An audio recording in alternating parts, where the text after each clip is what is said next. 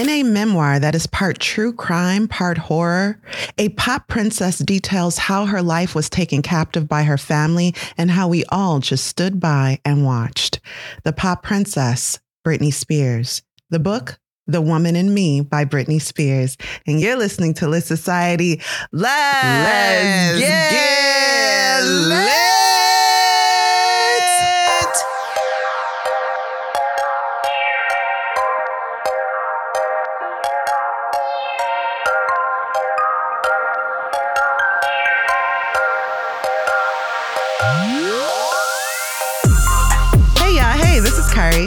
And this is Alexis. And you're listening to Lit Society, a show about books and drama.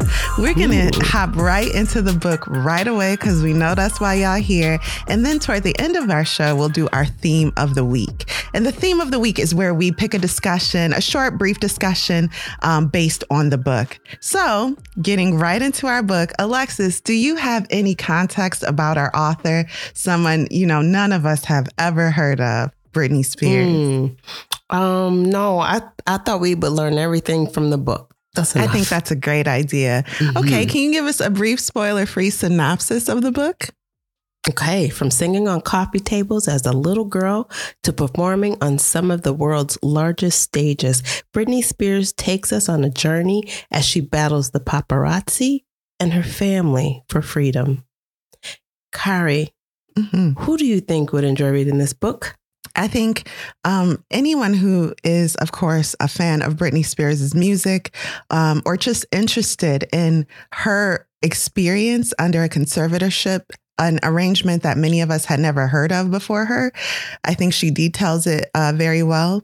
And you'd be interested in reading this book. Also, if you're just here for uh, what's been at the top of the headlines, for example, her celebrity relationships, uh, she does go into detail about that. I feel like um, in a you know a significant way. So that if that interests you, this book is for you. And Alexis, why did you choose uh, "The Woman in Me" by Britney Spears? Well, usually during this time of year, we select a um, m- memoir to end out the Yeah. year. And, you know, we had so many to choose from. So uh, we figured let's just dive into as many as we could. And this is Britney, and why not? Mm-hmm. All right. Well, let's take a quick break and then we'll dive into the memoir, detailing everything, telling all the business. You ready? Okay, let's do it. All right.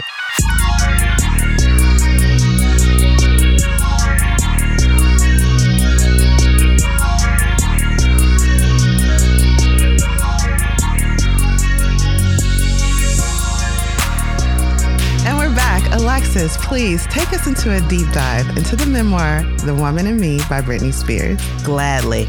Okay, so um, let's say Britney starts by telling us that um, tragedy runs in her family. Her paternal grandfather, June Spears, was abusive. His, um, her paternal grandmother, Jean, um, her baby died when it was three days old, and June sent Jean to an asylum where she was placed on lithium. And then eight years later, she would um, Emma Jean would take her own life at the age of 31 in 1966 on the grave of her child, her dead child. Mhm. Britney's father, Jamie, was 13 when this happened. Britney's grandfather, June, was an officer with the Baton Rouge Police Department, and he was a sports fanatic. And he made his son exercise long past exhaustion. And when he finished, he would have him do um, uh, when he finishes basketball practice, he would have him uh, shoot more baskets before he could come inside. And I think it was Like- like a hundred, right? Yeah, it was like an it was never enough for him. He needed to um, achieve more success uh, in his father's eyes. And just going back to her grandfather, um, her grandmother wasn't the first uh, wife he had sent to an asylum. Yeah, her grandmother was, and his second wife, he also sent to an Ah, asylum. that was it. Okay. Yeah. Yeah, that was Mhm. pretty shocking to me. And it seems like uh, she probably had some postpartum depression or she was just depressed because she lost At the her loss child. of her child. Yes, that will that will do it. Yeah. Yes, that happened. He would go on to um, father ten children by three different wives, and his second wife, as um, um, we mentioned, was sent to a mental institution. He, she said, No one has one good word to say about her grandfather the first 50 years of his life. Spears men are bad news, especially the way they treated women. Mm. One of her father's half sisters um, said June, that's the grandfather, sexually abused her from age 11 to 16 when she ran away. Britney believes the trauma that her father experienced has everything to do with the way he treated her and her siblings. I thought that was a mature way to look at it because sometimes when we're hurt by family members, it's difficult for us to see why they may act the way they do. You know, hurt people hurt people, and we're all hurting in some way. So, yeah. Mm-hmm. I thought mm-hmm. that was a mature way to look at it. She said Jamie was reckless. That's her father. He was cold and he was mean towards her, and he was even worse towards her brother. Nothing was ever good enough. Her father um, pushed her brother to excel in sports just like his father did him. And her father, Jamie, was a drunk who would disappear for days at a time when he drank. And he, as I said, was mean. Her grandfather, June, actually softened as he got older. So Britney didn't know the man that her father knew there were so many stories that were told and that didn't relate to her life as she was growing up with her grandfather.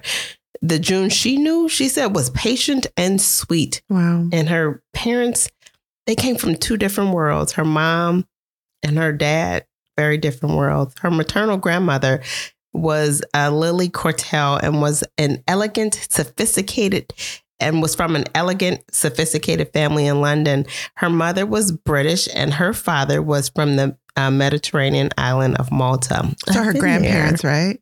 I was like, shout out Malta. We've been talking about Malta a lot lately. Yeah. I just discovered it. So I was like, it's it's real. It's, it's in the a British real place. Book, Malta. It's, it's beautiful. It's beautiful. So during World War II, Lily Woo! met no moment for celebration. If you've been watching the show for a while, Alexis likes to say she can't say W words. World War II is huge for her, so we want some applause from the audience. It is. It Thank you. It Thank you. That's my friend. Thank you. Mm-hmm. All right. Okay.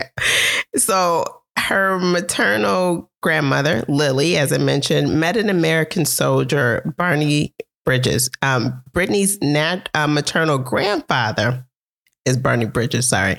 Um, the man took this British socialite to his dairy farm in New Orleans and never let her leave the house and never let her leave again because he was afraid she wouldn't return. She fed them fears too because she'd be looking out the window like, I sure do miss fair London. He'd be like, girl, she, you don't go out there and squeeze the milk out them cows. Yeah. So to say she was disappointed in her new lifestyle was probably an understatement. Mm-hmm. She went from the high life to cooking, cleaning, and milking cows. And her reaction um, was to keep to herself and read. And um, Britney says she missed London till the day she died. Because her grandmother had money, Britney's mom, Lynn, and her siblings were well off in Louisiana. Britney's parents, Jamie and Lynn, married at 21 and 23, and they were poor. Her mom would go on to school, become a teacher, and her father, a welder and a drinker. Her brother, Brian, was born in 1977. Her um, mother would later file for divorce in 1980, but would um, take her husband back at the urging of her great of her grandfather um, Britney's grandfather, June, the mm-hmm. one that mm-hmm. was abusive. Um, Britney was born in December of 81. Her father would go on to start a, a fitness center called Total Fitness.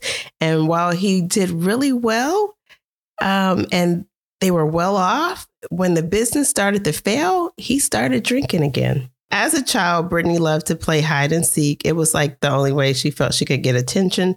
She was also she also loved to sing and dance and do acrobatics. Um, she was the family entertainer. Britney says her mom was a typical young Southern mom, and she spent her time gossiping, smoking cigarettes with her friends at the bar, and talking on the phone. Um, Britney, as a child, was kind of dead to them, all of them. The older kids didn't pay them no attention. They would be busy on their bar chairs, watching TV, playing video games. And Britney, being the youngest, was really trying to fight for attention. And as I mentioned, she would be dancing on coffee tables for attention. And she was always trying to get everyone's attention. And her mama would tell her, Girl, if you don't just sit down and be nice and be good, shoot, tired of you. It's like that. when Britney won a local dance competition at the age of five, I think it was, um, her mother started taking her around to contests all around the region. And eventually she would learn about the all new Mickey Mouse Club and would drive to Atlanta, eight hours to Atlanta to audition. Now, she knew the cap was 10 and, and Britney was eight at the time. So while she did get um, didn't get a spot, her and another young girl underage, Christina Aguilera, they were told that they were talented and that they should come back when they were older and had more experience. Um, and they also suggested that Britney um, go to New York um, to work and even recommended an agent to help um, that would help young performers. Britney's mom, they didn't go to New York right away and try to follow up on the um, the recommendations that the the man at the audition gave them. It would be more than six months later before Lynn Spears, Britney's mom, would send footage of Britney to the agent Nancy Carson, and she asked. And when Nancy saw this, she asked them to come out to New York so she could meet little Britney. And after that, Britney was signed to a talent agency. Now, Britney wanted to be a star like Madonna, like Dolly Parton, like Whitney Houston, but she also dreamed some more, uh, would you say, regular dreams. Like, I wish my father would stop drinking. Oh, yeah. I wish yeah. my mother would stop yelling. Mhm. And I wish everything would be okay.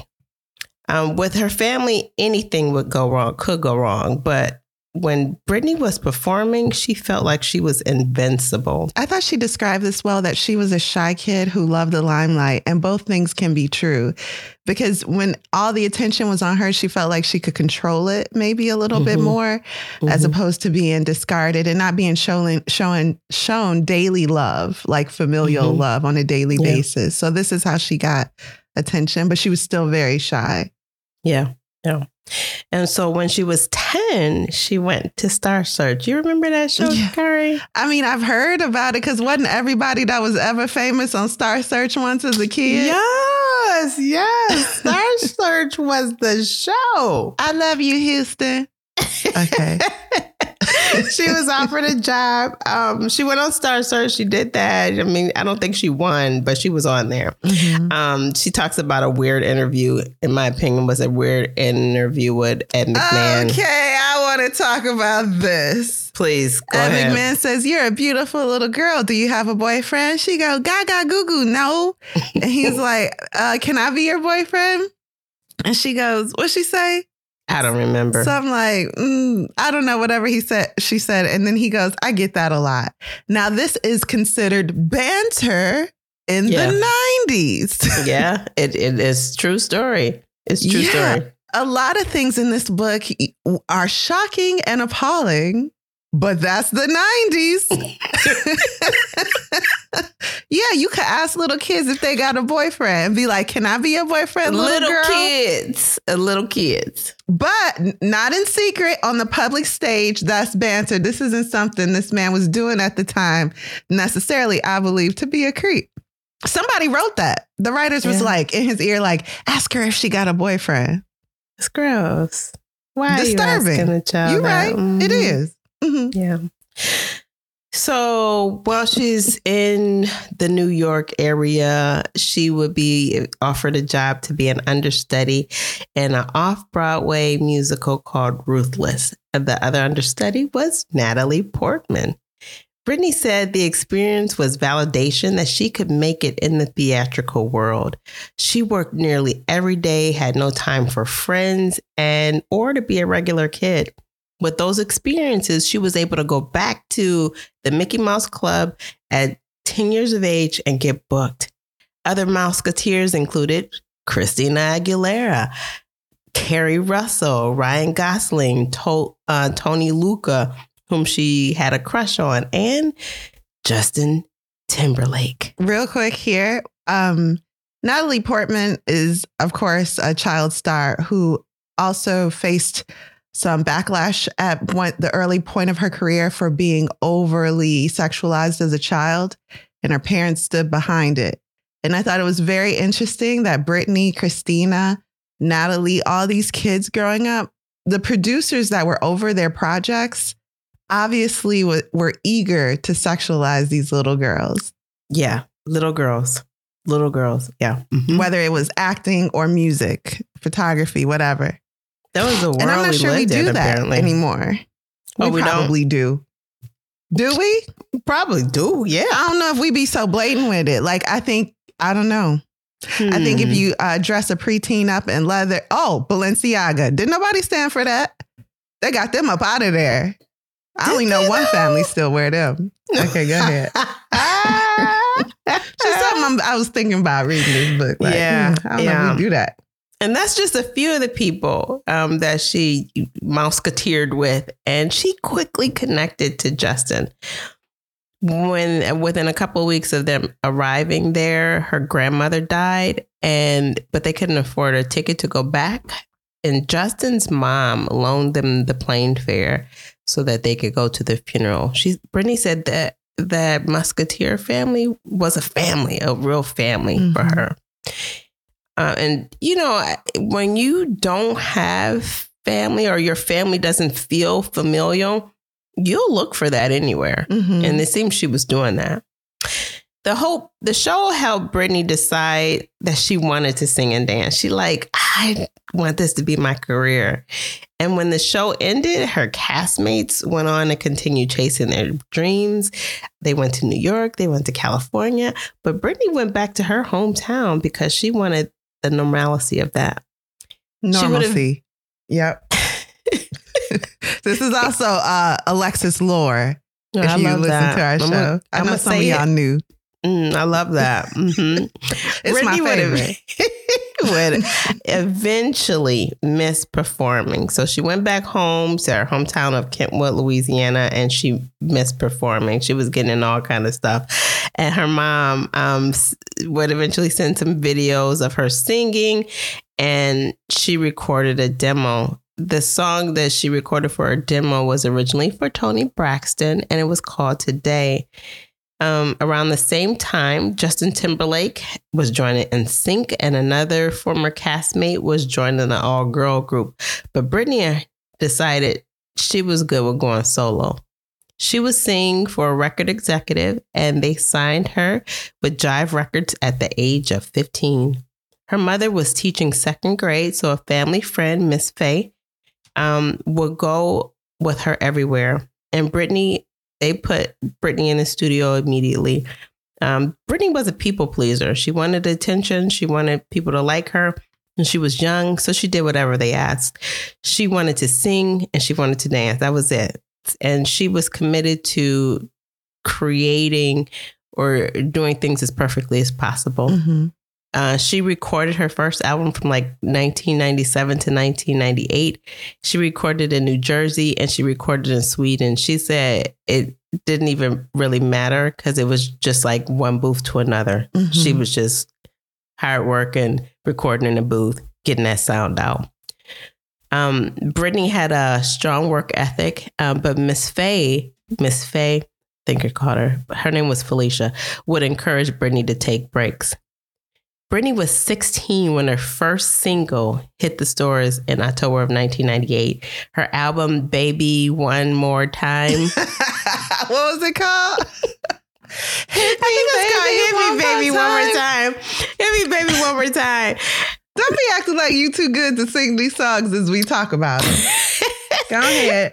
Uh, was released January 12, Hit 1999. me, baby, uh, one more time. I was, so I was reading my think you note. is? I was reading my note and it said "baby one more." I said that's not how that song goes. So I was like, "Baby." Yeah, right. Anyway, anyway, Alexis thinks she better than us, y'all. That album. So over 10 million copies and it sold quickly. She was the first woman to debut a number one single and an ah, album ah. at the same time. That's, That's what, what she, she says. She was 16, going on 16, going on 17. 17. Yep. Um, but yeah, that was the marketing that this was a femme fatale Lolita, Mm. and she was a woman in a girl's body. But she was a she was oh right that that expression the first but you're woman. right, like categorically, she Yeah. is the first woman to have Right. reached that uh, goal. Yeah, but she was still a child. Mhm. Um, she started touring with NSYNC, and pretty soon, her and Justin inseparable. They were in love. I also want to mention here, like before NSYNC was formed and before Britney made a solo, her first kiss was with Justin Timberlake to a Janet Jackson song. There's a lot going on there. yes. Listen, we got words about Justin anyway, so put Yeah, them wherever you things to want to. Okay. Anyway, so Britney said NSYNC hung out with black artists. Britney be taking some digs in here, and they make me laugh. Okay. so NSYNC was hanging out with black artists, and she felt like they was trying a little bit too hard to fit in. Too much She sauce. speaks- She speaks about a time when Justin saw Ginuwine and Britney didn't say Ginuwine's Ginuwine. name. she didn't say Ginuwine's name. She did not. She was like a, a man who was flanked by two giant security guards. And she said, she said, Faux shiz, faux shiz, Ginuwine. That was Justin greeting Ginuwine.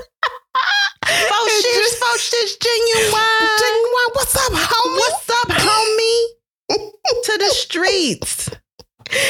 And after they walked away, Miss Fee, Miss Fee, Fee, whatever her name is, mocked Justin.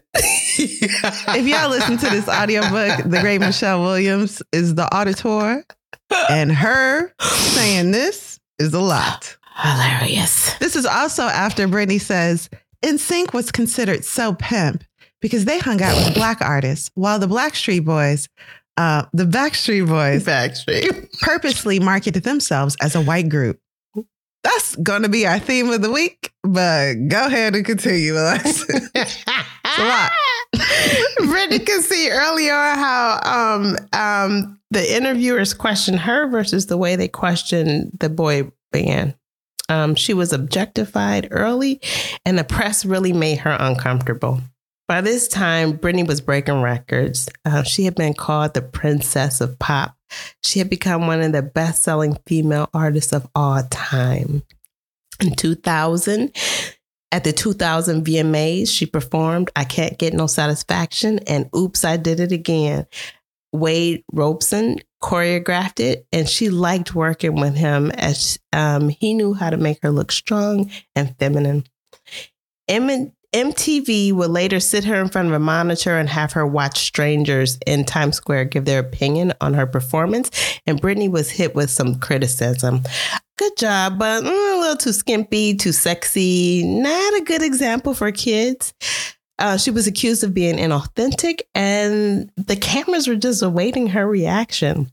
Britney kind of said, um, I know that not everybody's going to like me, but I just got to be me. And I'm not the children's parents. So I don't disagree with the people that were saying this is like too much. Mm-hmm. Um, but why all this? Uh, why does Britney have to bear the brunt of this? There are a team of adults around her, including her parents and guardians, that are allowing this. She was That also photographed. it. Go ahead. Yeah, good. That pushed it. Right. it. And um, a very f- famous photographer, oh, La Chapelle, I want to say, Yep, yep. um, photographed her holding In a her Teletubby bedroom. in lingerie. If that's underwear. not um pedophilistic, what what is it? So there are adults around her. How come it's just it's just odd. It's odd to sit a teenager down and be like, do better, little girl, when she got a whole team of adults around her Mhm. puppeteering her behavior. And You know? and Britney was young, so she was just doing, like I said, doing what the adults said, doing following on, following instructions because she wanted to be a success. Mm-hmm. That's what she did. So, in an effort to protect her heart from criticism and to keep her focus on what was important, Britney started reading religious books and taking Prozac. Um, with the success with the success of the album and her first tour, she was able to build a house for her mom and settle her father's debts. She wanted to give them a clean slate. 2001 was a busy for her. She performed at the 2001 Super Bowl halftime show with Aerosmith, Mary J. Blige, Nelly, and NSYNC. She landed um, on the most powerful women list. Powerful women's list of celebrities. And in 2002, she would be number one overall. She co hosted the 2001 American Music Awards with LL Cool J her and Justin color coordinated. There was a little matchy matchy in the denim, and they were in love. Yeah, that's forever burnt into everyone's brains. That denim dress and that denim tuxedo. So much denim. Denim. Britney performed her hit song that year, I'm a Slave for You, while holding an albino Burmese python. She said the experience was more terrifying than it appeared. During the performance, the snake brought its head right around to her face and started hissing. But Britney did her job. She's a performer and she was in costume. Days before 9 11, Britney performed a duet um, the Way You Make Me Feel with Michael Jackson to celebrate the 13th anniversary of his solo career at Madison Square Garden. She was hired to perform the Joy of Pepsi commercials. She even did a Shonda Rhimes movie called Crosswords, Crossroads. Now you no, you forgiven. You forgiven. You forgiven about that one. But do you remember them iconic Pepsi commercials? yes, those I remember. With Beyonce, Pink, Britney Spears. Where did Pepsi get the money? Because I ain't never seen nobody drink them. government, look into that. Not the government. anyway, so she took on this role. Anyway, she took on this um, role uh, as a character in Crossroads, and um, she she fell into method acting. She said. became.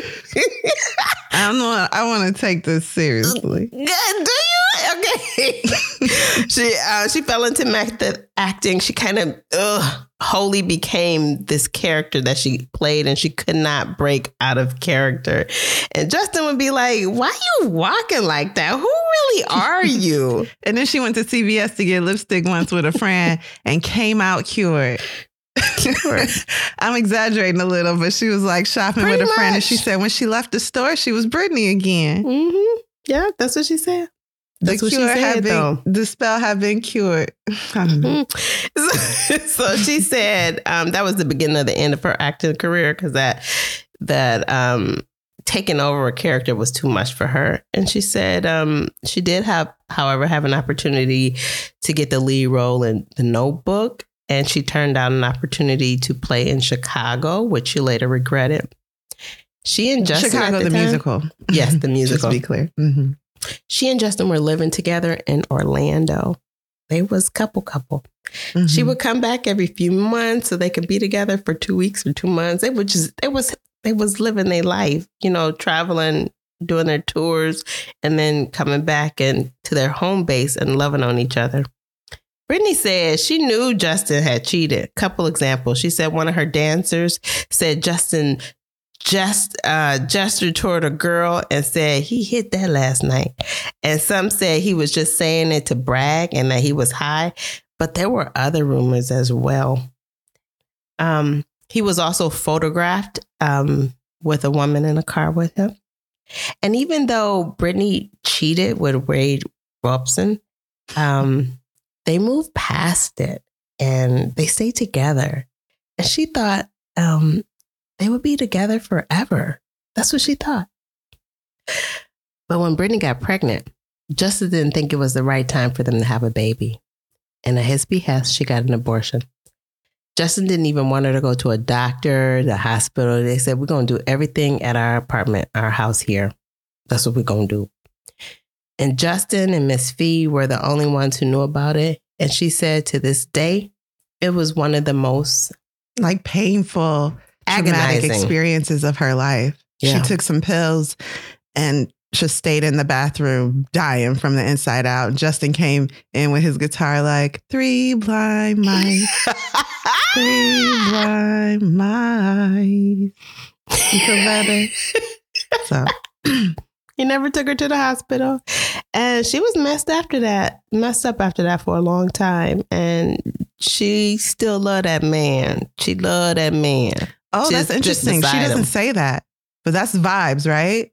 Oh, Like he- she said. She I did. she She, said said, she still Mhm. loves Justin. Yep, she still loved that man after that happened. Oh, after that happened, not Right. down to this day. Not down to this day. oh, okay, No, okay. no. I thought you was like interpolating. Girl, Mhm. no. Did we'll talk about that. Mm-hmm. When Justin started working on his first solo album, he started distancing himself from her. Like Britney thinks it's because he started to use her as ammunition for his album. And he couldn't have her being all lovey dovey up on him with all her affection and devotion and stuff. That wasn't going to work if you're trying to be, you know, hard and like, this woman hurt me. Meanwhile, she's making you a casserole. That don't even work. Don't work. um, Justin broke up with uh, Britney by text message, y'all. By the text a messages. okay? Basically, he put a post-it on her computer and was like, "Don't hate me." So listen, he wrote her a letter. I did not don't, understand Don't get this. that. Don't go that far. Don't go that far. Justin, um, she was in love with Justin, y'all. She was in love with Justin. He hurt her. She took the breakup hard. She could barely speak for months. Whenever somebody would ask her about Justin, she would cry. She was having a hard time. She had just gone through an abortion and she was coping with this breakup. It was all happening too fast. Um, everyone who knew her thought something was wrong. She went back home. Um, she couldn't even talk to her family and friends about it. About it, she barely left the house. And Justin would come and visit her. And Kari, what happened? He wrote her a letter saying he can't breathe. And she said to this date, even to talk about it makes her want to cry. She put that letter Mhm. under her bed. And I think it's still She under still her it. bed She at her she house today. Mhm. She still has it. So Yep. he broke up with her and he telling her, I can't breathe without you. Listen, I want to get back together, but I'm hurting. oh my gosh. That's what he said. Mhm. And it was extremely heartbreaking, even more so because she looked at his family as her family. Yes. When breaks came and holidays came, she was looking to spend time with his family, his parents, his extended family, not Yeah. hers. Mhm. So when he broke up with her, she lost a whole family. She lost a whole family. As you know, her family wasn't very familiar for her. So she was always looking, and Justin's family was right there, scooped her up, was loving on her in a way that she felt like they were her own. She thought they was going to be together forever. Now Britney better than me because Justin would have went to visit his mama and me and his mama be on the porch like, oh hey JJ. I'm just talking We to your mama was- about my trifling ex boyfriend. We would still be friends to this day. Okay, To this day. I break up with families. Okay, so after this breakup, Britney had to go back to work because she she had some contractual obligations. So she did the tour, finishes up the tour, and when the tour is over, she wants to go home and rest. Again, still have hasn't dealt with the breakup, this abortion she's experienced, and um, but her team wants her to do an interview so people know that she's all right. So she does this interview at home, and during the interview, her mom is there and she tells him Britney is doing beautifully. She has never even been close to a breakdown. Britney said, When you are successful at doing something, there is a lot of pressure to keep doing it, even if you don't want to. And we have seen that in the case with um what's the child's name? Oh yeah, sure. The. Will Smith daughter. Yeah, I'm glad my mom died. They wanted to keep going. Mhm. Jennette McCurdy. Well, her and um Will Smith's daughter. Oh Willow, sure. Willow, yes. I wanted to call her Jaden. Okay, so during this time that she's going through this breakup, she's back home trying to recover, but you know, her team is sending her out to do work. Um, during this time, her mom had divorced her dad, and her mom was depressed and self medicating, and she could barely get off the couch. Her dad was nowhere to be found. And she had this whole other label for her sister, um, Jamie Lynn, spoiled, entitled brat. That ain't that ain't She's the not a fan of the little sister. no, no. Um, when she was on tour, she didn't pay attention to what was happening at home. But girl, when she came home and she saw how things had really changed, her mom was literally catering to Jamie Lynn. Um, Jamie Lynn ruled the roost. She was speaking disrespectfully to her mom. Um, Britney asked, Mama, you gonna let her talk to you like that? Her mother, who at one time she felt like was the closest person in the world to her, was on a completely different planet. Britney felt betrayed by how uh, Jamie Lynn had changed. She brought a house for Jamie Lynn to grow up in, and Jamie Lynn didn't even seem appreciative. She heard that Jamie Lynn had said, Why she get us this house? Britney brought the house because she wanted Jamie Lynn to have a better house than she did. At home, Britney felt alone. She had no one to talk to. She didn't fit in. She didn't feel like she fit in at home. And she, again, was still reeling from the breakup. She said she was growing up, becoming a woman, but going backwards at the same time. She was becoming younger in her mind. She felt like Benjamin Button. Y'all remember that movie?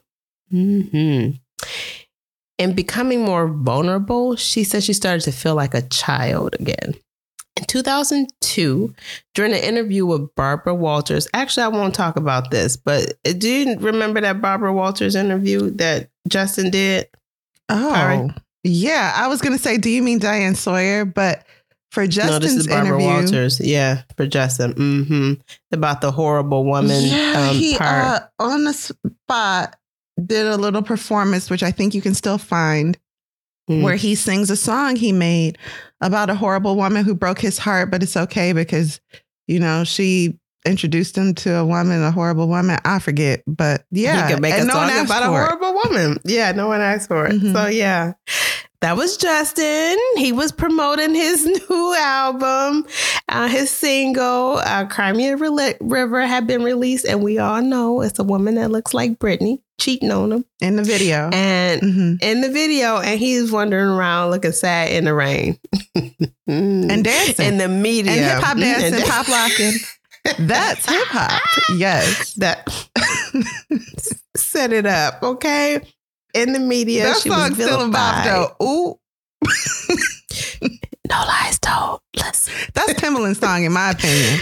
She was vilified as the one who broke precious Justin's heart. Not America's sweetheart. America's golden boy.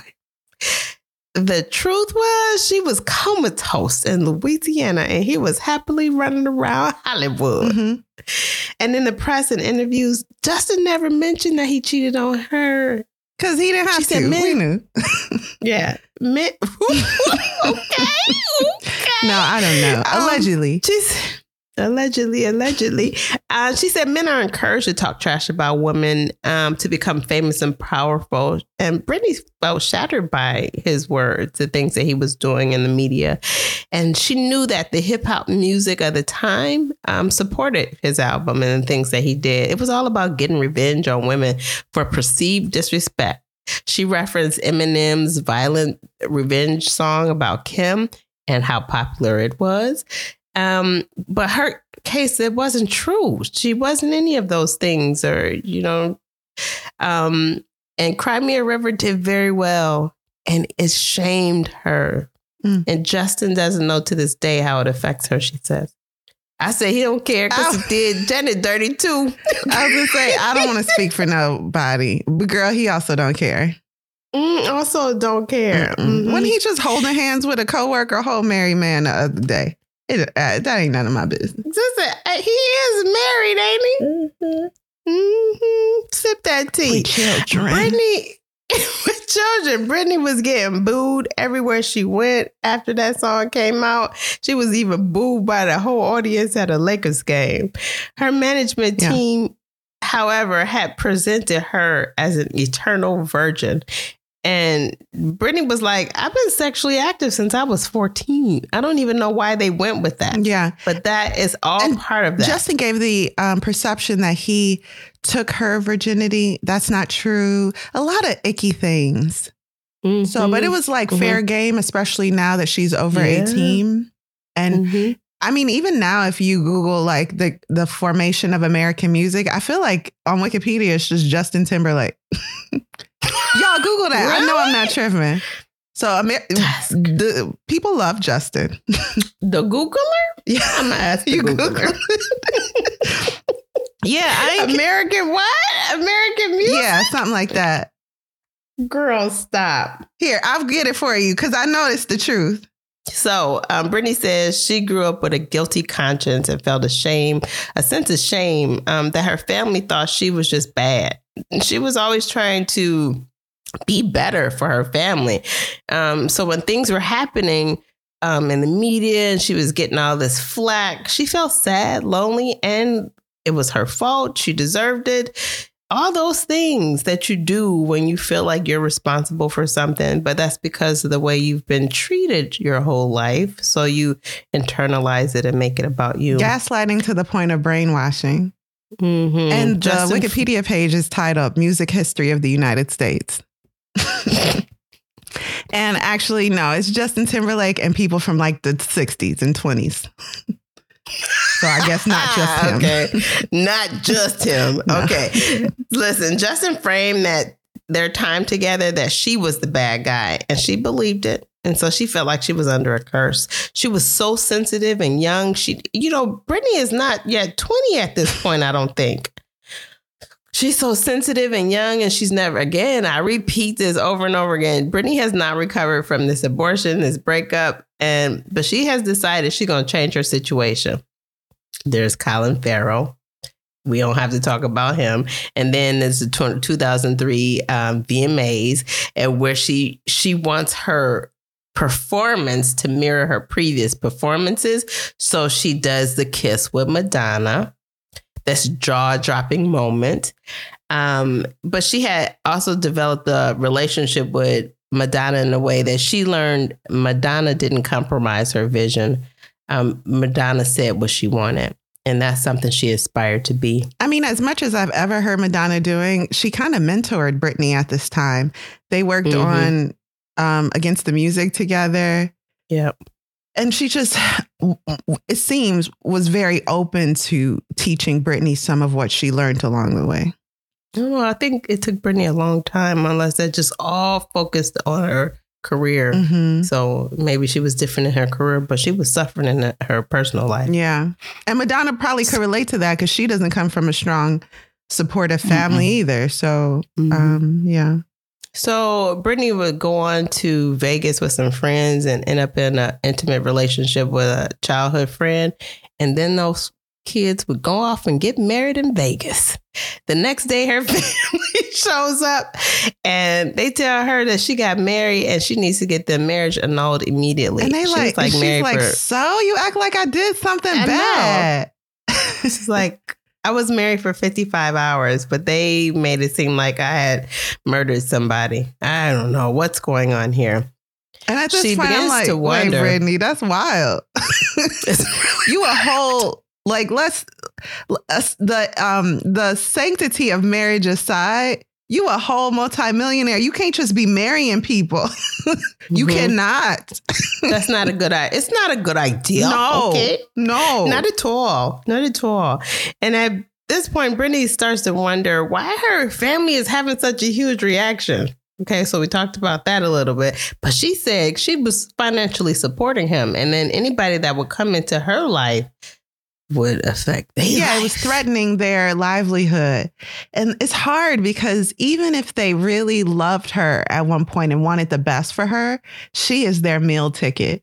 Yeah. So at some Yeah. point, what's going to win out? What's best for her or what's best for your pockets? Pockets. Money always wins, The don't it? money always wins. The money gonna be winning. it's winning. Um, yeah. So she gets the marriage annulled. Um, she's asked in interviews what she most wants, and her response was she wants time to herself.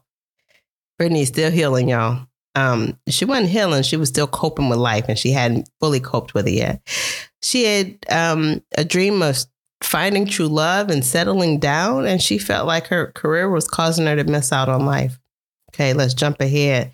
Britney went out on tour again. The tier, the tour theme had dark themes. It was uh, moody lighting, and it marked uh, a change in her relationship with her brother. Her brother had been working on her team. He was well paid. He had gotten some really financially lucrative deals for her, and she had some resentment towards him. Um, as she had to go back out on the road, he was comfortable in California. So she says she lost track of her brother during this um, those years, um, and she felt like when she lost Justin, she also lost her brother at the same time, and she doesn't really talk about her brother anymore after this in the book. Um, she got some on this words for her little sister though.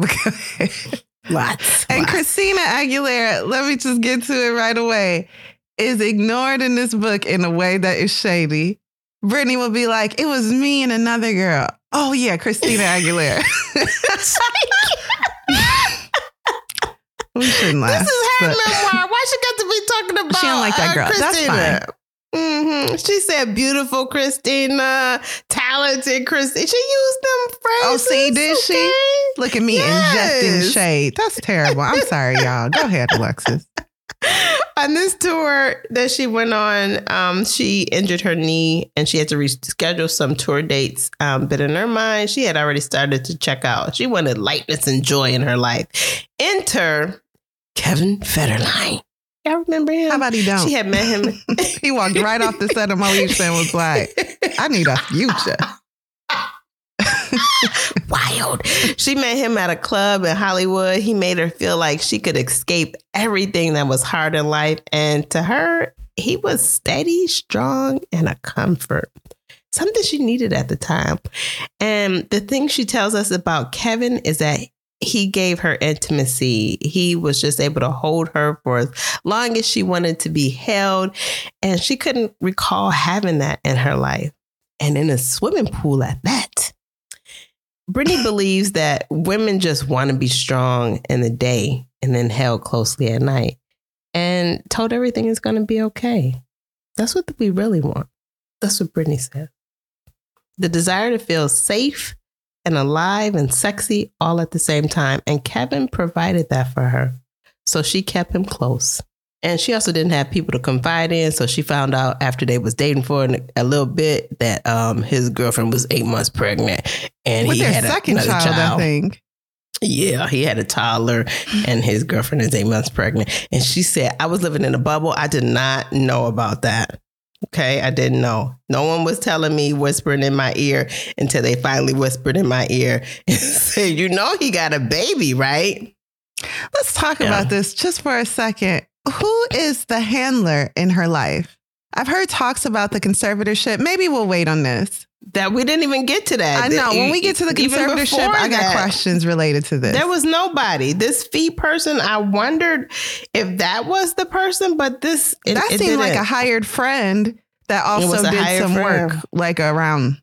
So yeah, she she was just really supposed to be there to support. Britney was alone, big time alone. wild. Parents Mhm. not around. hmm Into the spring of 2004, Kevin came on the road with her. Um, they had this schedule. She had to re- make up those dates, and she had somebody to come back to at the hotel. She wasn't alone, and he kept her distracted from what seemed to her life was feeling challenging. And one time when they were flying home, she asked Kevin to marry her, and he said no. And then he asked her himself. He bagged a girl. He bagged a princess. They filmed tour diaries together, which would later become a reality show. Um, Britney and Kevin Chaotic. Did you watch that? The girl, no, my parents would not be letting me watch no chaotic, but I do remember it. she said the Onyx Hotel tour was a, a reaction to Justin's embarrassing her. So she overdid it with the sexuality. And then she hated it so much that she wanted to get out of it. Um, and she ends up injuring her knee and she needs surgery. And she remembers the pain from her teenage years. You know, she had a surgery in her, in her youth. I didn't tell you that, but now you know. um, And so she went on pain meds when they were offered to her. So she ended up taking Vicodin because uh, she didn't want to experience that level of pain again. She recovered at her apartment in Manhattan and she refused visitors. She didn't want to see nobody, no family, no nothing. Leave me alone. She felt like she earned the right to make her own decisions. Her personal life and her personal life after such a grueling schedule, and she felt like she was being manipulated into going right back into work after her breakup with Justin. We still talking about Justin, mm-hmm. y'all. And I can't remember if it's here or later when Paris Hilton comes by like a real friend. Like I've never heard of that side of Paris Hilton showing up like, girl, you sad? Let's be sad together. I bought snacks, movies. You know, Let's what do you need? Streets. And she still talks about Paris like a friend. Yeah. Mm-hmm. Yeah. Um, in hindsight, she knew that she needed to take a break after her breakup with Justin, and it just didn't happen. After she married Kevin, she started to think about starting a family, and also she started to think about saying no to things that just didn't feel right. Um, the tour was stopped. She parted ways with her managers. Uh, she posted a letter on her website to her fans saying she needed to take some time off. She said times are changing, and so was she. Um, and she had peace with that. So now she's pregnant. Okay, so she gets pregnant. Uh, she says she's like a bear. She's like mean, mean. Um, she's so mean that Jamie Lynn has a TV gig, and Jamie Lynn starts saying that um, co-stars is bothering her. Jamie, um, Britney goes up to the TV set and goes off on the co-stars, which she later uh, regrets because she said Jamie Lynn was in the wrong. she, you know, she was like, I defend my sister one time. it ain't gonna happen again. Won't be me. Mm-hmm. Listen, mm-hmm. she had two babies back to back, and having her babies um, like that was hard on her body. Of course, that's back to back pregnancy, as hard as it is. After the birth of the babies, the paparazzi they dug in. They dug in. The media scrutiny was uh, constant. She thought they would leave her alone if she stayed out of the public eye. No, that makes it more intense. Britney, more intense. Now they desperate to see you. She mentions her southern upbringing and how she often called people sir or man, regardless of the age. But yet she was treated with total disregard in the media. And everything she did with the babies was chronicled, and the paparazzi was there to watch it. Um, do you remember when she drove off and the paparazzi was right there with the baby on her lap. They called oh, her. I do fit. remember that. They called her a mm-hmm. lot of things. Yeah. Yep. Um, she speaks about the time when she was pregnant and the fans and the paparazzi were pushing in, and she had the baby in her arm and a cup of water, and her heel broke, and she was like, I need a gun. And yeah, she they, told that to the paparazzi, and they like, wow, woman driving with a baby on her lap talking about she need a gun. This is unstable. Let's sell mm-hmm. pictures. And to me, this is when your close personal assistant or handler um, takes the baby. why is Britney always alone? I remember wondering yeah, that. Like, why are you so accessible and why are you always alone? Mm-hmm. Where are your mm-hmm. bodyguards? Mm-hmm. Where is your handler? Where is someone mm-hmm. to organize. You should just be walking straight to the car. Mm-hmm. Mm-hmm. Why are you driving? we ain't never seen Rihanna drive. We ain't never seen Beyonce drive. I ain't never seen Christina Aguilera drive. I've seen Britney drive a lot, way too much. Why are you driving? She was on her own. That's why. Um, Kevin started spending more time on his music, girl. He was trying to make a career out of it. Mm-hmm he was spending more time away from the family. And then one time, um, Britney showed up at his stuff and he was like, Oh, I don't want to see her. He was like smoking weed. It was like a club in there. Yes. I And she said, Kevin got sucked into this fame and notoriety. notoriety. He didn't realize that fame wasn't real, but he was all sucked in and he was pushing her aside. And that happened a couple times where she would show up at where he was and he would say that's what that's what she said. They would tell her he didn't want to see her.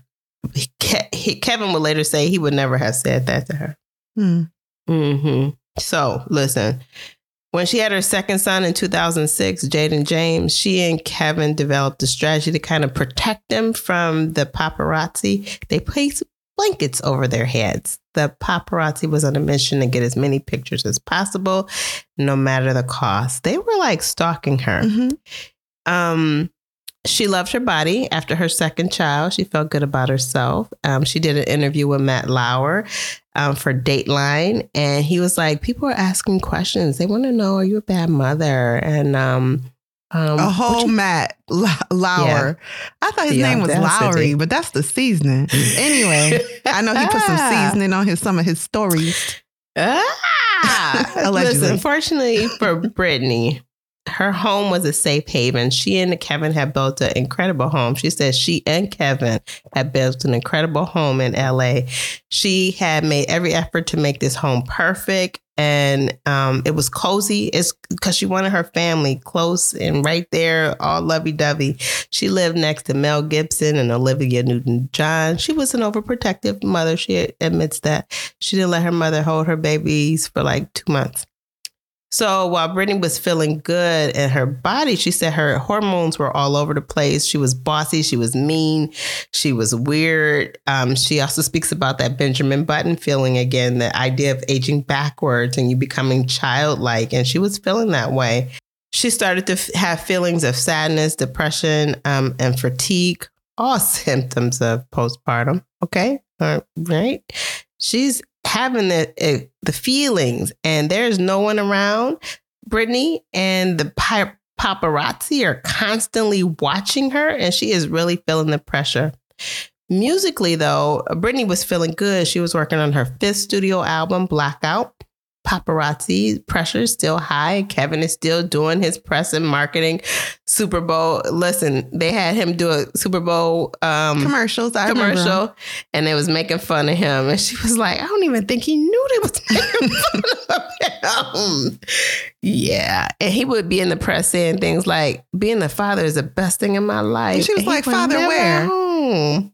Father, You got to see your kids. Yes. Britney filed for divorce in November 2006 to avoid embarrassment of Kevin filing first. She was um, encouraged to do that. They both filed for custody, and re- and it was requested that Britney pay all of Kevin's legal bills Because she filed first. So when they advised her to file first to avoid embar- embarrassment, they didn't mention the financial responsibility that would likely fall to her. So again, where were the advisors? Nobody was there to support Britney. Mm-mm. Are you going to talk more about blackout or no? Uh no. Okay, then let me just say, briefly. Go ahead. listen, Keri Hilson, I don't know why you saved your best stuff for Britney Spears' album, but take some of it for yourself. like I've been forgave you for whatever you said about holding that magazine. I ain't even really care. you, you're a great writer. You're a great musician. Um, she worked with some experimental musicians. Britney did on this album.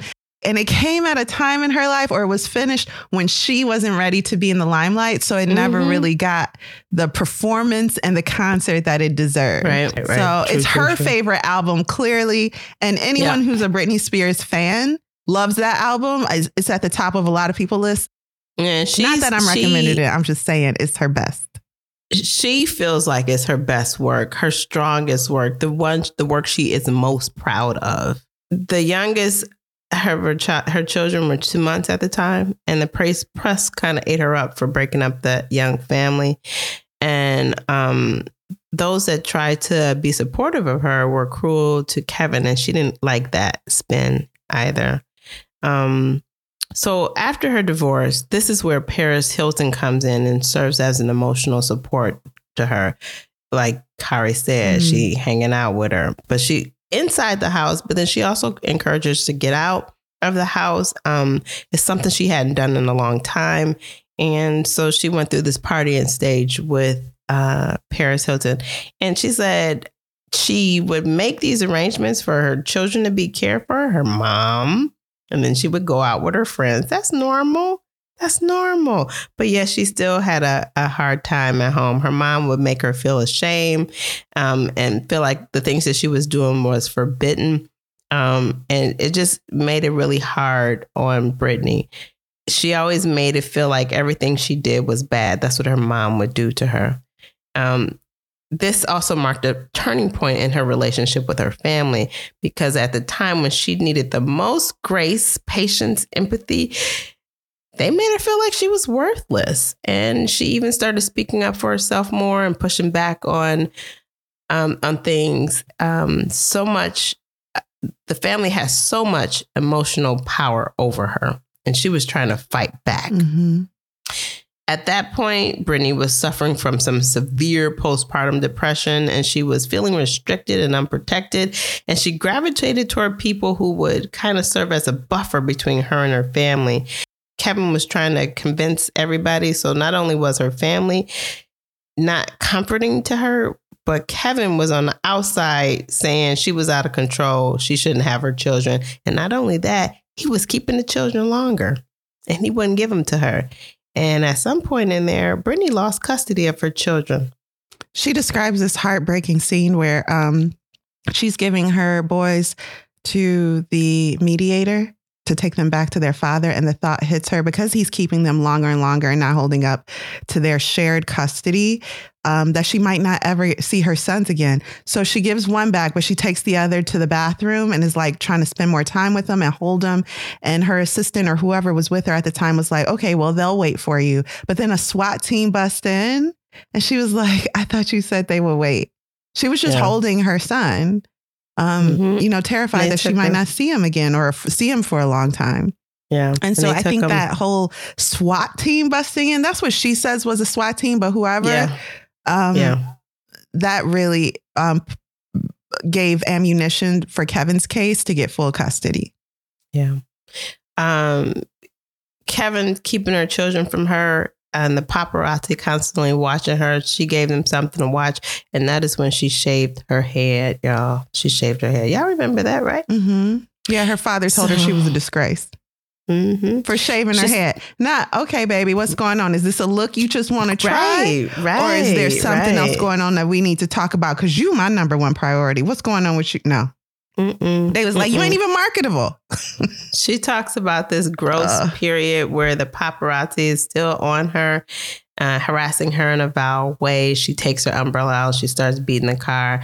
And the paparazzi uh, would later say in a documentary about her that that was not a good night for her, but it was a good night for us because we got the money shot. Mm. That's so gross. rough life, rough life. Um, when she got out, she ended up going to rehab. Her father, like Kari said, said she was a disgrace. She ended up going to rehab, and when she gets out of rehab, she's able to get temporary custody um, with Kevin. But the fight was still on. In 2007, the song "Give Me More" is out, and it's time to promote it. And in spite of her personal life being in shambles, she's still and still not being emotionally well. Her team pressures her to show the world she is fine. So Britney performs at the VMAs. She hasn't yet learned to use her voice. Britney hadn't performed in three years, so this was supposed to be a comeback. Um, but she wasn't fine and nothing was going right. And to top it all off, she ran into Justin backstage and he was at the top of his game and set to perform. And she doesn't defend her performance um, that night, but she says every performer has a bad night. Mhm. And she was later dogged by Sarah Silverman, roasting her babies as adorable mistakes At the show. at the show. Meanwhile, she's sobbing backstage, and her performance and body will later be made fun of.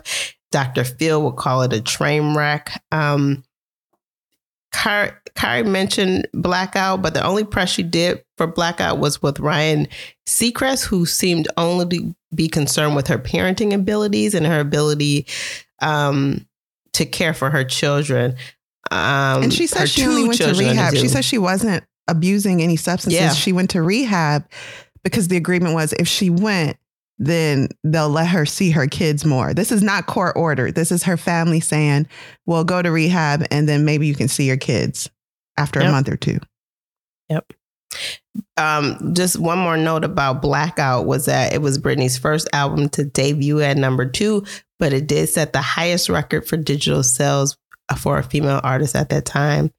Um, and although her management team quit, her bodyguard went to court to say she was doing drugs and he wasn't cross examined at all. Um, a court appointed parenting coach says she loved her children. They had a clear bond, and there was nothing in the home to be called abuse. Like Kari said, she was not doing drugs. This is That's what she says. Yeah. yeah, that's what she tells us. She's not doing drugs. So there's no reason for her to be anything this violent to be happening to her, her children being removed from her. It's just all talk that people are saying. So in 2008, Britney was taking too much Adderall and she was acting out. She was angry. She'd given her everything with Kevin and it, and it, and he turned on her. So she started dating a, uh, a photographer, a former paparazzi. Uh, he was 10 years older and she would later learn that he was married. He gave Britney the attention she wanted um, and encouraged her to rebel. And but he seemed to love her unconditionally. That's what Britney felt. Uh, nobody liked the photographer and more um and as they got more serious the family tried to get closer until one day she got a call from her mom and um she thinks something is going on based on this call and then she hears her mom tells her that the cops are after her let's go to the beach house and Britney is like, mm, why mom talking like this? This don't make sense. Um, I haven't done anything illegal. Why would the cops be looking for me?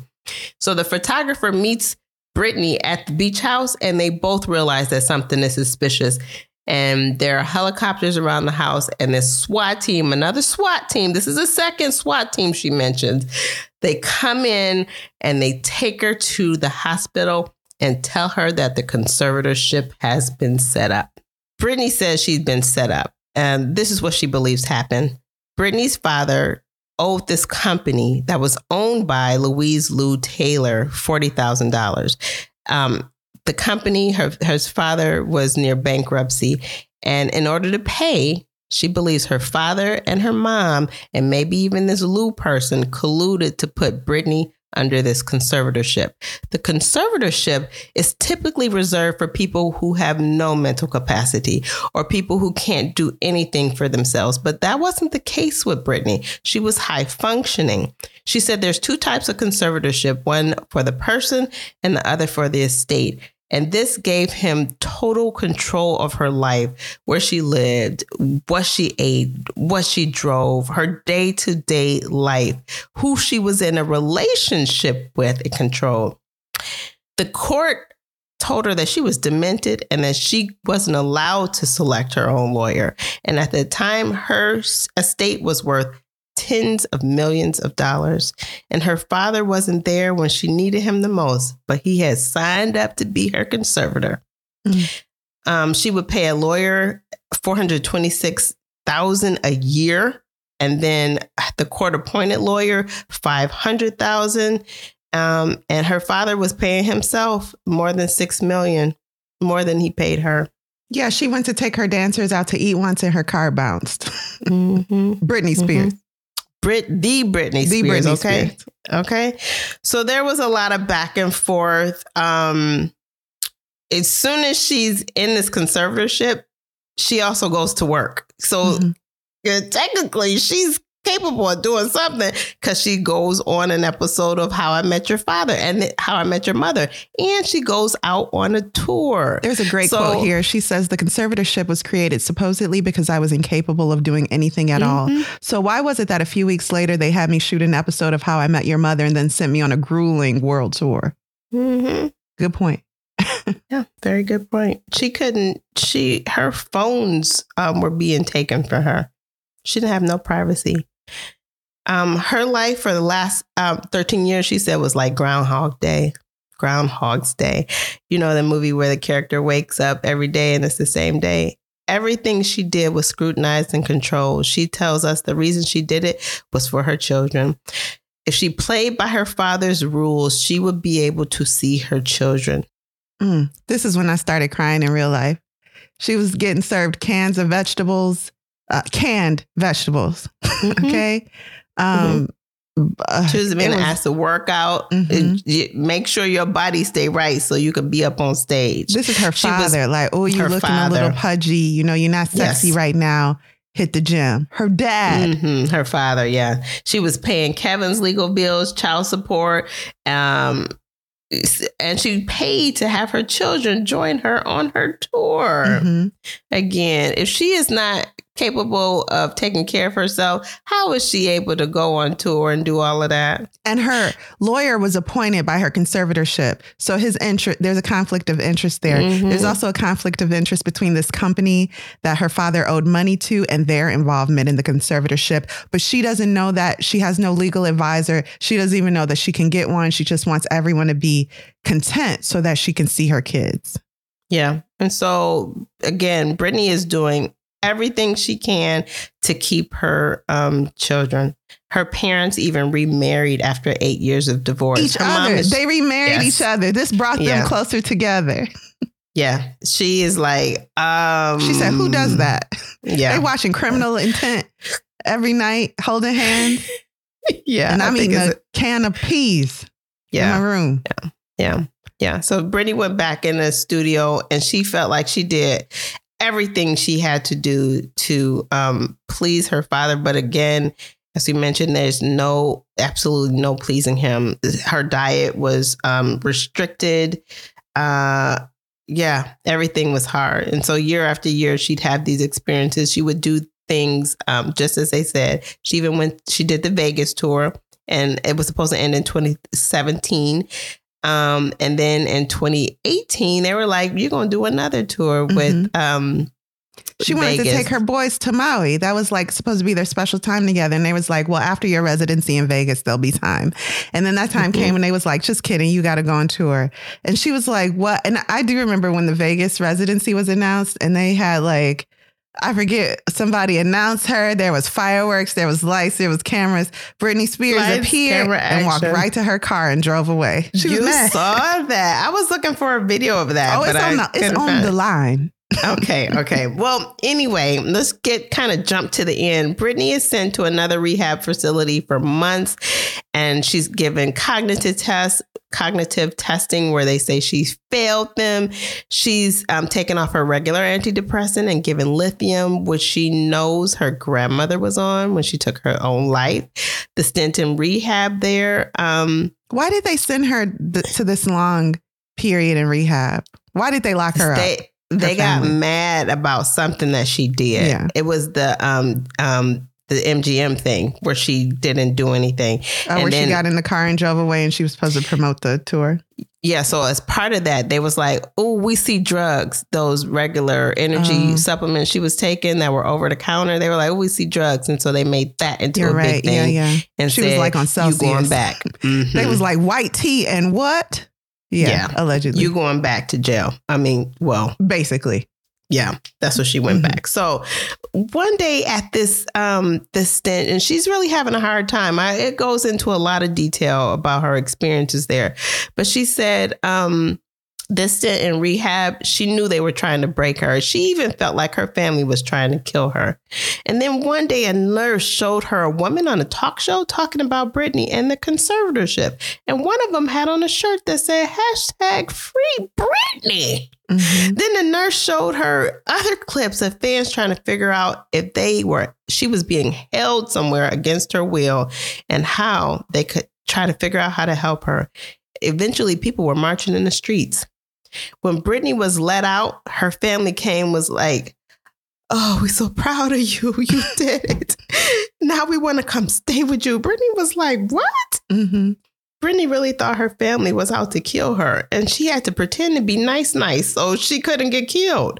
Britney was still dealing with the effects of the lithium in her system, um, and they came back to her house like nothing happened. hmm And she never, in her mind, her relationship with them was never the same. The fact that they did this to her, they isolated her from her children, from her world, and likely spread stories about her. Even the idea that she was on some type of narcotic drug and not on sports supplements, over the counter sports supplements, um, which is, she says is all she was taking. That was enough for her to realize her family was not on her side. And yeah, if, if it could be profitable for them, she felt they might even take her life. Mm-hmm, So these strangers, this movement, this Free Britney movement that grew out of nowhere, just really revitalized her and felt like someone actually did see her, did care. Yeah. And so there was a hit that came when her father got into it with her 13 year old son at the time, an argument. And Shook this, the um, son went into the bedroom and a fight ensued and the dad broke down a door and shook him. So kevin filed a police report which barred her father from seeing the children. Britney then um, files says that um, oh in june of 2021 Britney reported that her father's conservatorship was um, he's guilty of abuse of the conservatorship. Yeah, she got and, new representation first, and they was yeah. like, "Oh yeah, let's end this." Yeah, and she and so and put was, it into I it. think they attacked his um, control of the estate first. Yep, and yep, then yep. the the whole conservatorship fell down. Mm-hmm. And she was able then, to make a statement in court for the first time. Yeah, and that I do want you to read that. So one of the things um, helped Britney with her relationship is when she got out and she went to, back to her family home. Her parent, her family had thrown all her stuff out, and she realized then that they had thrown her out just like they thrown her stuff out. And she realized that she could start again, and she made peace with her family that she and she decided that she would never see them again. Um, after she submitted to have her the conservatorship ended, her sister came out of, with a book. Um, documentaries were being made about her. Friends were talking to filmmakers and not her. There was all kind of stuff going on. But on Jan- June 23rd, she got to make that statement. My voice, it was everywhere, all over the world, on the radio, on television, on the internet but there were so many parts of me that had been suppressed. My voice had been used for me and against me so many times that I was afraid nobody would recognize it now if I spoke freely. What if they called me crazy? What if they said I was lying? What if I said the wrong thing and it all went sideways? I had written so many versions of the statement. I tried a million ways to get it right, to say what I needed to say, but now, in the moment, I was so nervous. And then, through the fear, I remembered that there were still things that I could hold on to my desire for people to understand what I've been through, my faith that all this could change, my belief that I had a right to experience joy, my knowledge that I deserved my freedom, the sense deeply felt and profound that the woman in me was still strong enough to fight for what was right. And so, for the first time in what felt like forever, I began to tell my story. I said to the judge, I've lied and told the whole world that I'm okay and I'm happy. It's a lie. I thought that maybe if I just said that enough, maybe I might become happy because I've been in denial. But now I'm telling you the truth, okay? I'm not happy. I can't sleep. I'm so angry, it's insane, and I'm depressed. I cry every day. I went on to say, I don't even drink alcohol. I should drink alcohol considering what they've put my heart through, I said. I wish I could stay on the phone with you forever because when I get off the phone with you, all of a sudden, all I hear are these no's. And then all of a sudden, I feel ganged up on and I feel bullied and I feel left out and alone. And I'm tired of feeling alone. Britney hired her own lawyer, and on July 26, the lawyer filed to eliminate her father as a conservator. And on September 29th, her father was suspended as the conservator, and on, by November, Britney was no longer under a conservatorship. And that brings us to the end. Let's take a quick break. Okay.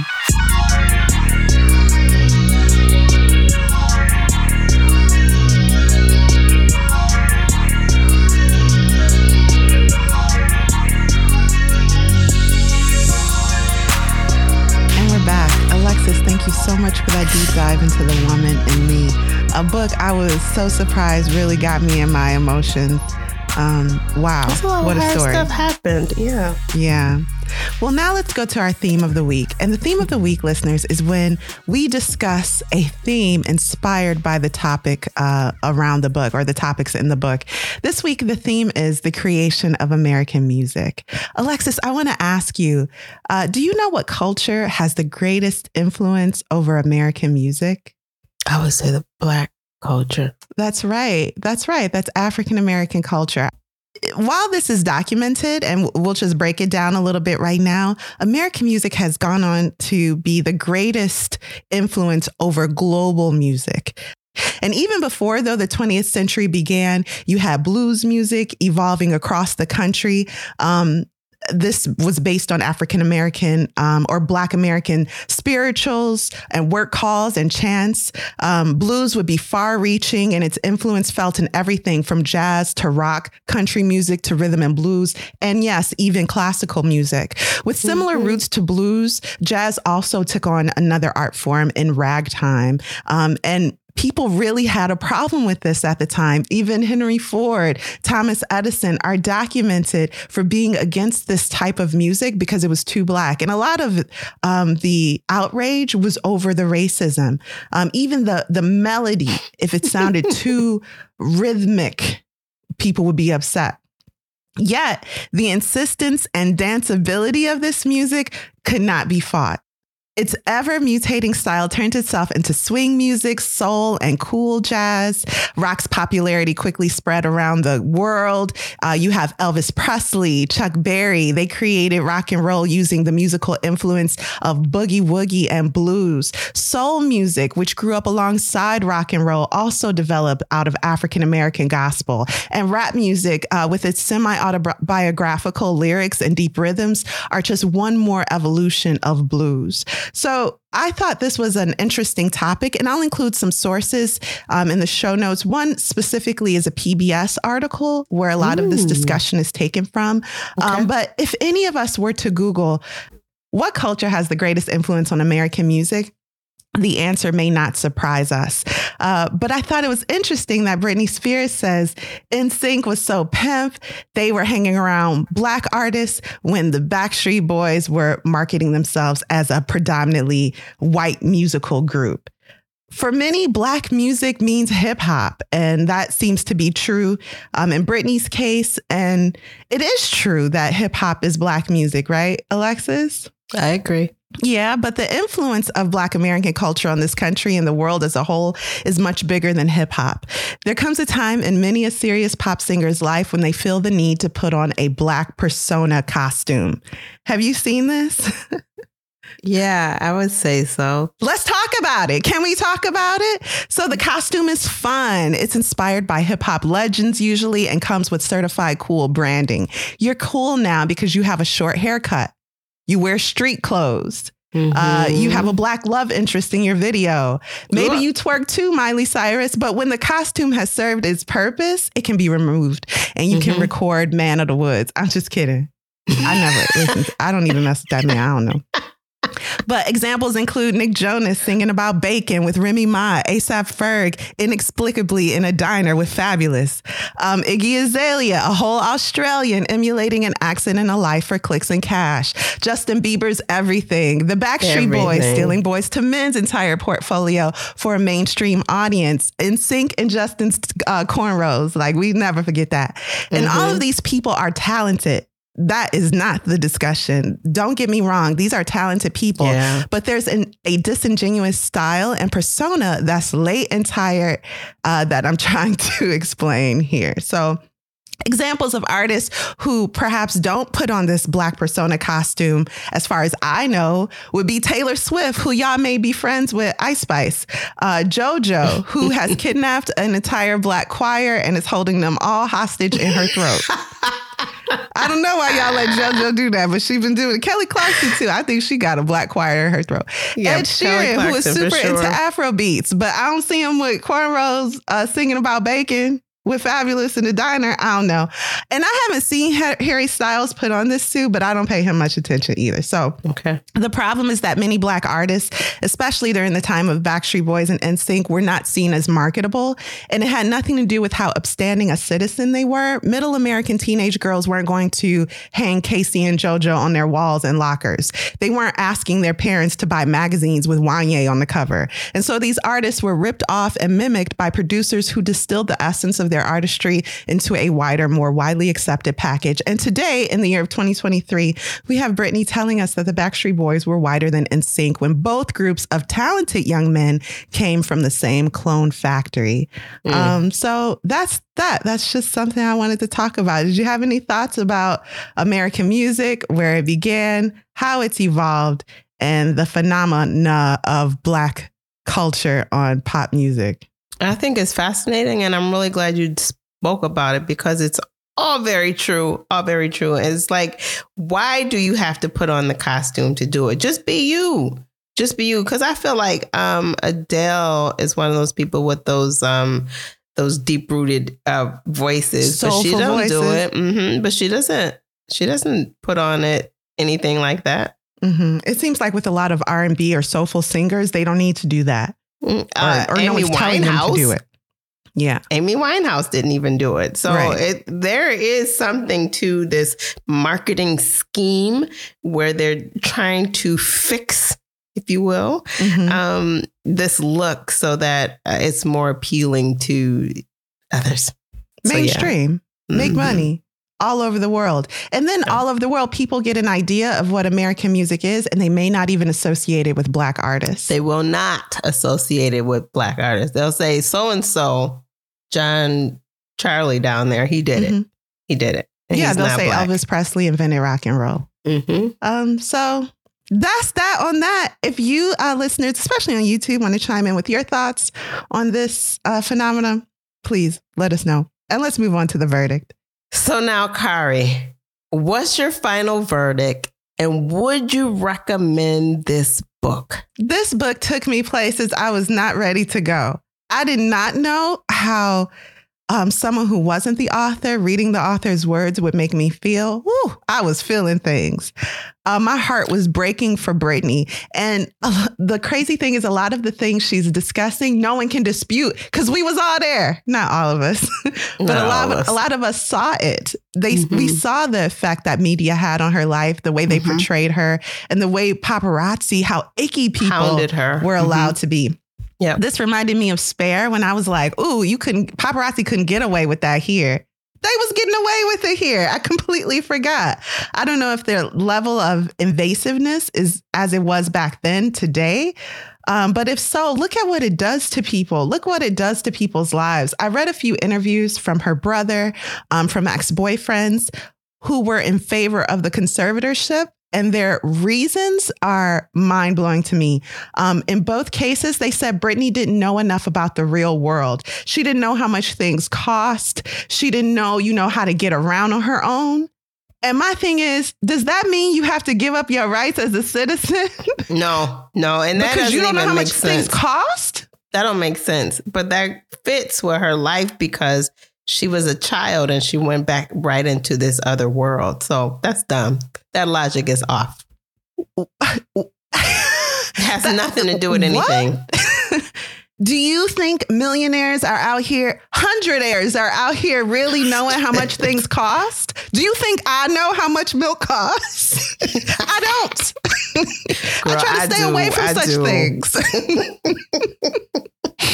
Alexis has completely fled the country. She don't know how mm-hmm. much stuff is costing over here. So that is not an excuse to take away a mother from her children. No one is know saying, yeah, she was heavily into drugs. No, none of the interviews I Nobody said that. No one.